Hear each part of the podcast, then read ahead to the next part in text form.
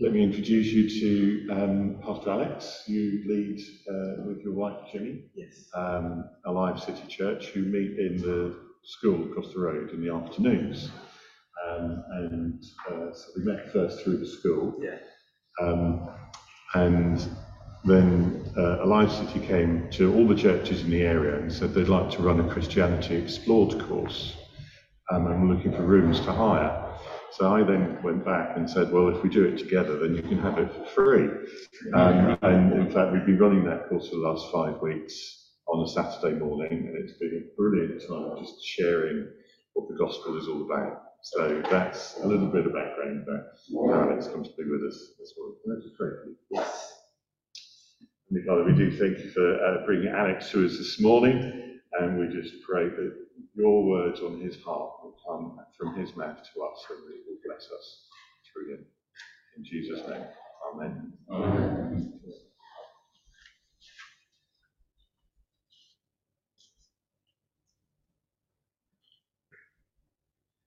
Good morning, all. Good morning. Good to see you, and I'm honoured to be here today. And Doug, thank you again for inviting me.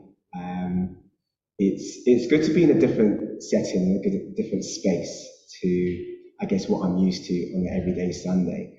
So I'll tell you a bit about Alive City Church, a bit about myself, and then I will elaborate on the text that was read. I'll pick from verse 6 and elaborate on that. We started a church, Jenny and I, called Alive City Church. We started in 2019. And a bit about my background. I was born and raised in Brixton, 18 years in Brixton. Not what Brixton is today, you know. It was very rough, you know, when I was growing up. I saw a lot, I heard a lot, I experienced a lot. Never involved in gang life, but was new people that were associated to gangs and etc. So it was quite a hard upbringing. But by the grace of God, my mum and my dad decided to move, and we moved into the Fortin Heath area. When Fortin Heath, it's got a reputation now, but you know, it was quite quiet when we were there. So when we moved, you know, I stayed there for about 8 years or so. And then got married to Jenny. We moved out to Mitcham, and then we're currently in Caulston now. And I've been in Caulston for 7.5 years. So I am a husband. I am a father. I'm a father to 4 kids. Yeah, I wanted to get a reaction. So 4 kids, 4 beautiful kids. 9, 6. I have to think of their ages. 3 and 22 months. So it's a very, very busy household. We started the church in 2019 September in our kitchen, believe it or not.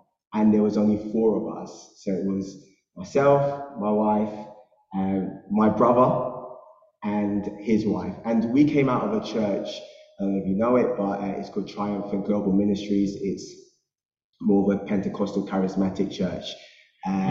That's situated in South Croydon. They were in Oval originally and moved over to the South Croydon area. So we served there, Jenny and I, we served there for about 15, 16 years. I was a youth pastor, a worship leader, associate pastor. I was everything. I was part of the furniture. I was everything in that church, honestly. So when we started Alive City Church, there was 4 of us, and we just had a drive, a passion to serve the community, we didn't want to start a branch of our old church because we wanted to engineer something new. I guess, you know, to a certain extent for our generation as well. We saw that, you know, for our generation, I like to call us the young and fresh generation. We wanted to bring a real move and fire of God. So we decided to start the church because we wanted to see people come to Christ and love Jesus. Our first Sunday in our house, we saw about 20 people turn up, and probably like 50, 60% of them I did not know. And it's quite audacious to open up your home to strangers. But that's how passionate I was about doing the work of God and just seen lives changed. We started in the kitchen, we grew out the kitchen. January 2020, we moved to Ashburton Hall on the Addiscombe Road, and we stayed there for a fair bit until we came to Christchurch Primary School across the road. And we've been there since January, I believe. Yeah, January, we've been there, and we've been growing ever since. And it's been a fantastic journey just to see lives change, and people walk through those doors with a lot of pain or no knowledge of Christ, and walking away growing in their faith, or still growing in their faith. So it's been a privilege, it's been an honor to serve in this space, in this community. So, I mean, that's a brief background of me. I don't want to spend too much time because I'm conscious. Doug told me I've got 15 minutes, and I'll tell you a little secret. I've never preached for 15 minutes before. I mean, the church that I'm coming from, you know, they keep you there for an hour and a half, and you know, you have no choice to sit there and listen. So I when Doug said 15 minutes, I told my leadership team, man, I've got 15 minutes. They looked at me and thought, wow, can you do it? I was like, by God's grace, I can. So I'm not going to spend too much time, but let's look at the text, Matthew 5. I want to throw a bit more light on verse 6. Verse 6, where it says, "Blessed are those who hunger and thirst for righteousness, for they shall be satisfied." I love that because it says, "Those who hunger and thirst for righteousness," not those who hunger and thirst for power, for money, for fame, for authority. It says, "For those who hunger and thirst for righteousness." As I was looking at this text, it made me think, it made me evaluate myself. Alex, what are you hungry and thirsty for? What are the things that you are chasing and seeking? Because sometimes we can get lost in chasing the material things of this world.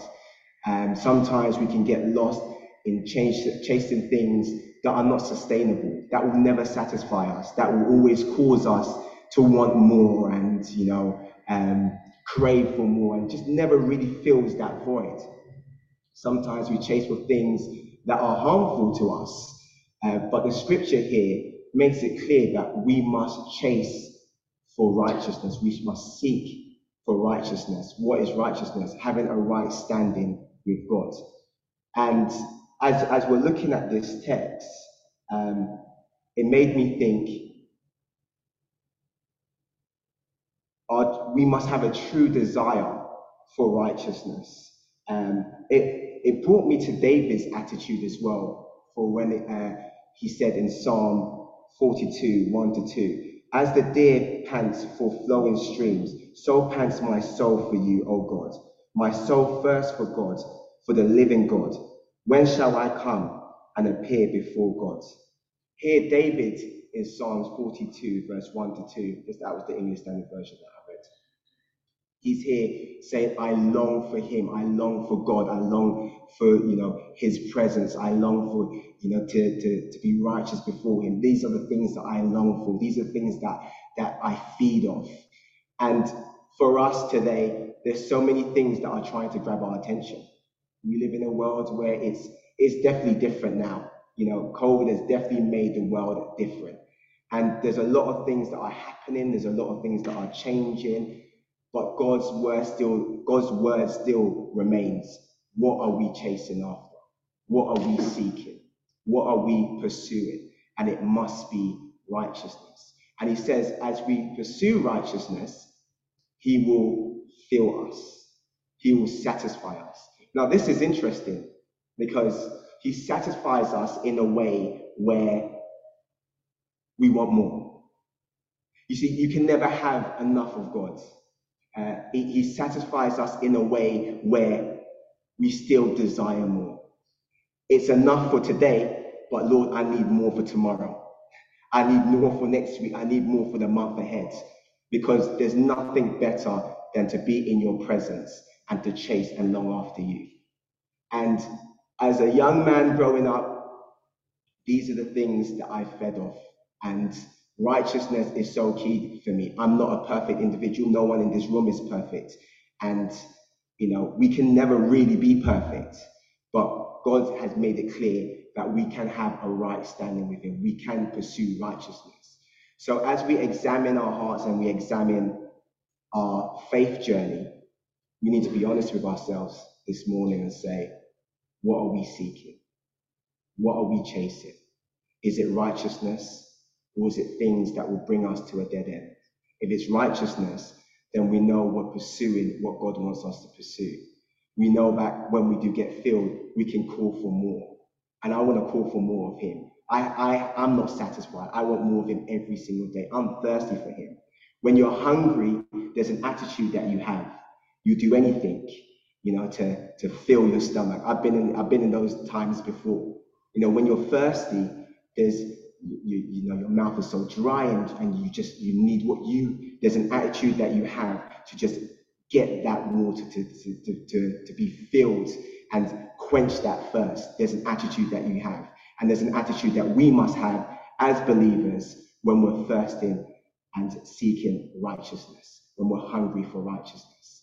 So that's my short word today. I hope I stuck within the 15 minutes bracket and it wasn't too long, but I just want to encourage you with this word and just say righteousness is what we should be seeking. We should be hungry and thirsty for that. And God says he will fill us.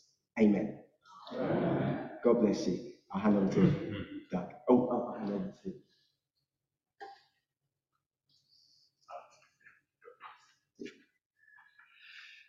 Thank you. Just a reminder about something we've been talking about recently, which is that our mission statement is making passionate disciples for Christ. And that was being a passionate disciple.